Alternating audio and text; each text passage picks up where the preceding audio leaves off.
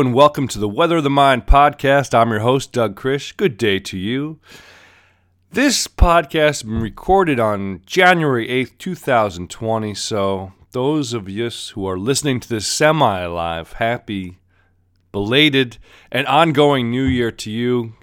Keep in mind that this early January time is one of the more challenging times of the year emotionally. It's the return to normalcy, the, the post holiday times, and uh, in a lot of country, it's dark, cold. So, let's reflect on wonder. Today, in episode 65, I try to link it back to episode 61, uh, which was an episode called Wide Eyed Wonder. Try to go a little further into this, further into this exploration of wonder. And today I sit with a book called The Sense of Wonder by Rachel Carson. Now, Rachel Carson, rest in peace, is an amazing environmental writer who's very famous for writing a book called Silent Spring, which, when it came out in 1962, really woke people up to the risks of too many pesticides and chemicals in our environment and how this can be damaging insects and other animals and just the foundation of our ecosystems were at risk because of human behavior. So, this is before Earth Day, before a widespread environmental movement. Rachel Carson truly is and was a great prophet of the environmental movement and a true hero. She died of cancer in the early 60s, but she had written this essay which she wanted to expand to a larger book. This essay is called The Sense of Wonder, and this book, if you pick up a copy at the library, it has a lot of photographs in it and not too much text because it is an essay now in a book form. Now I picked out three excerpts I wanted to share with you, so let's just let's just dive into those three excerpts and just uh, do a little free flow and see what we come up with. Okay, so here's the first excerpt from Rachel Carson's The Sense of Wonder. A child's world is fresh and new and beautiful, full of wonder and excitement. It is our misfortune that for most of us, that cleared eyed vision, that true instinct for what is beautiful and awe inspiring, is dimmed and even lost before we reach adulthood. If I had influence with the good fairy who is supposed to preside over the christening of all children, I should ask that her gift to each child in the world would be a sense of wonder, so indestructible that it would last throughout life, as an unfailing antidote against the boredom and disenchantments of later years, the sterile preoccupation with things that are artificial, the alienation from the sources of our strength. Mm. So she's talking about that foundation of wonder, that foundation of wonder that is innate to children. It's innate, and I often think that as we grow older, we don't lose our younger selves. The seven year old Doug is, is sitting right here as I make this this podcast. It's part of me all the time, and it's layered up with maybe the 15 year old Doug and the 25 year old Doug, and so on and so forth. So this this youthful parts of ourselves, I think they're still always there. And that's why it's that's why I love to joke and to play and to play games and to goof off because we get to engage in some of that youthful joy. So I know for me, the joking around, the youthful joy is accessible. But what about the youthful wonder? Does that happen more in an introverted space where just me and on a nature hike or me and one friend sitting by a pond or a river. So, this quote really encourages us to think about ourselves. What gave us wonder as youngsters? Think of your five and six and seven year old self and think about what really gave us wonder. And how do we reconnect and add kindling to those, those old coals and rebuild some of those fires? Second reading from the same book. And then there is the world of little things, seen all too seldom. Many children, perhaps because they themselves are small and closer to the ground than we, notice and delight in the small and inconspicuous. With this beginning, it is easy to share with them the beauties we usually miss because we look so we look too hastily, seeing the whole and not its parts.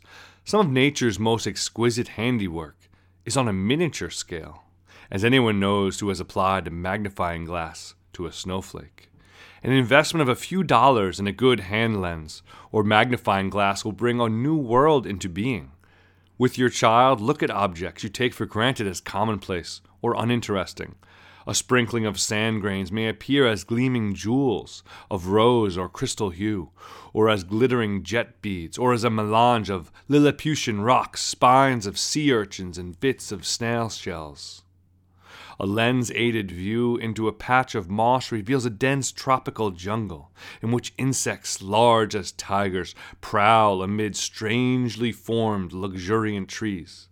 A bit of pondweed or seaweed put in a glass container and studied under a lens is found to be populated by hordes of strange beings whose activities can entertain you for hours.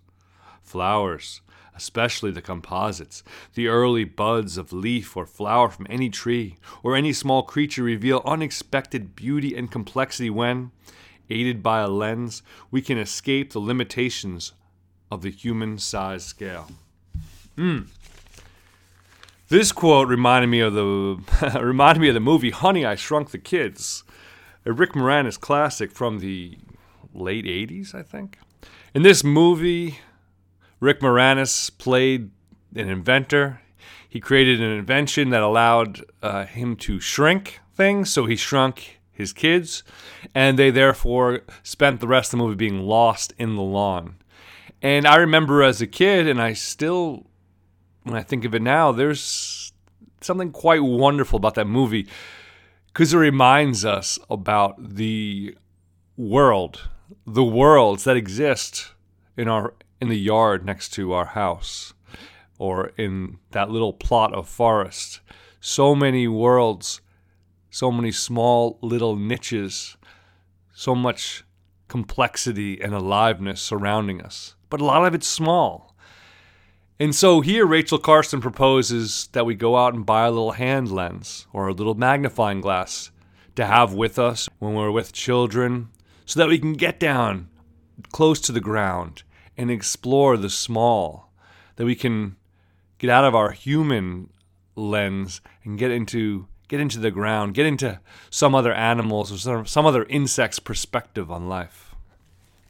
And now let's go ahead to Rachel Carson's part of her conclusion and our final Rachel Carson excerpt of the day.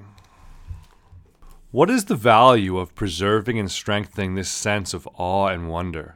This recognition of something beyond the boundaries of human existence. Is the exploration of the natural world just a pleasant way to pass the golden hours of childhood? Or is there something deeper? I am sure there is something much deeper, something lasting and significant. Those who dwell as scientists or laymen among the beauties and mysteries of the earth are never alone or weary of life. Whatever the vexations or concerns of their personal lives, their thoughts can find paths that lead to inner contentment and to renewed excitement in living. Those who contemplate the beauty of the earth find reserves of strength that will endure as long as life lasts. There is symbolic as well as actual beauty in the migration of the birds, the ebb and flow of the tides, the folded bud ready for the spring. There is something infinitely healing in the repeated refrains of nature, the assurance that dawn comes after night and spring after the winter. Mm. So, according to Rachel Carson, if we spend time engaging in the wonder of nature, it will almost on a subconscious level connect us to the deeper cycles of life. It will connect us to some curiosity and wonder at at the miracle of life. We'll engage in that miracle on a visceral level, on a visual, seeing, tasting, holding, smelling that miracle. And that will reverberate you know, into our days in surprising ways. It will reverberate in our days in surprising ways. So, we have a few ideas, a few ways to get started, help encouraging ourselves. And again, I think Another reminder is that if we can balance our adult selves and our youthful joys, we retain some of the joys of youth with some of the wisdom of elderhood. This is the spectrum we go from. If, if, if childhood is this place of exploration and joy and wonder and excitement and learning. And the other end of the spectrum is the wise elder.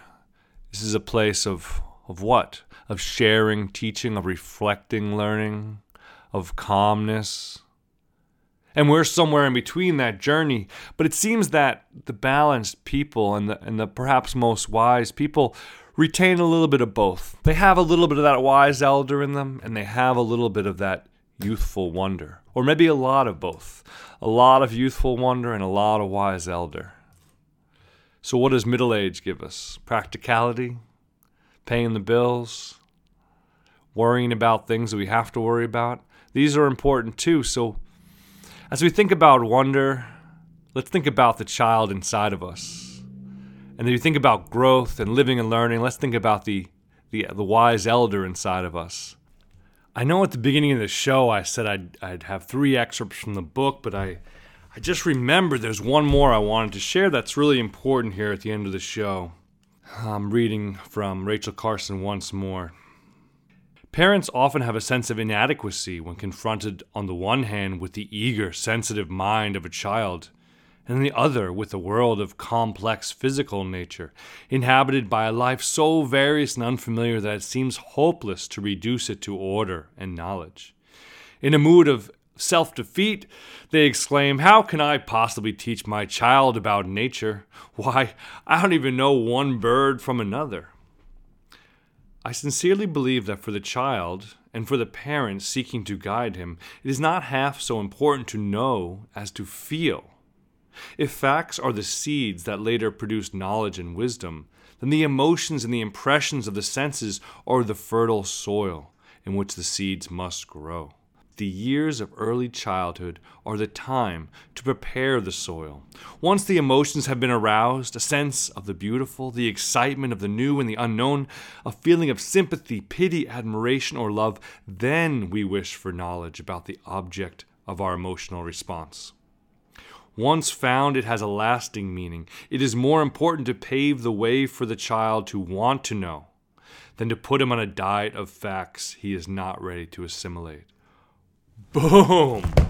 Oh, drop the book, walk out of the room. Wow. Rachel Carson laying down very something that I would I would very strongly endorse as an educational theory that emotion must lead rational. We must arouse sympathy, wonder, excitement. This is what drives lifelong learning. This what drives youthful learning that is of value when I think about all these quotes and meditations on wonder and joy and engaged learning and in just engagement with life, it makes me think that this is something pretty fundamental and something pretty important. And that a lot of the people who are more at peace with life are those who who who do feel this wonder and this joy, who have found something something in this world that keeps them excited and interested and alive. And when we find that, if we are able to be in that space and to share that joy and excitement with others, that's valuable. That is really of value. That is a social wealth. If you think about the times and the things that you're really excited about, the times that you feel that youthful joy and if you're able to engage in those it's going to be it's going to be good for you and your spirit. If you're able to share those those times or or places or those interests with others it's going to be good for the community. That's some of the some of the raw value we have as humans is our enthusiasm our excitement our wonder. So hopefully uh hopefully this has been good for a ponder at least. Hmm give thanks, stoking the fires of wonder, trying to keep it practical. The practical advice is to buy a hand lens or go on a nature hike this week, even if it's cold. Look at those formations of ice. Keep living and learning, keep growing. Let's stay hydrated, keep positive. Happy with you. I appreciate you. Have a good day and week. Bye bye.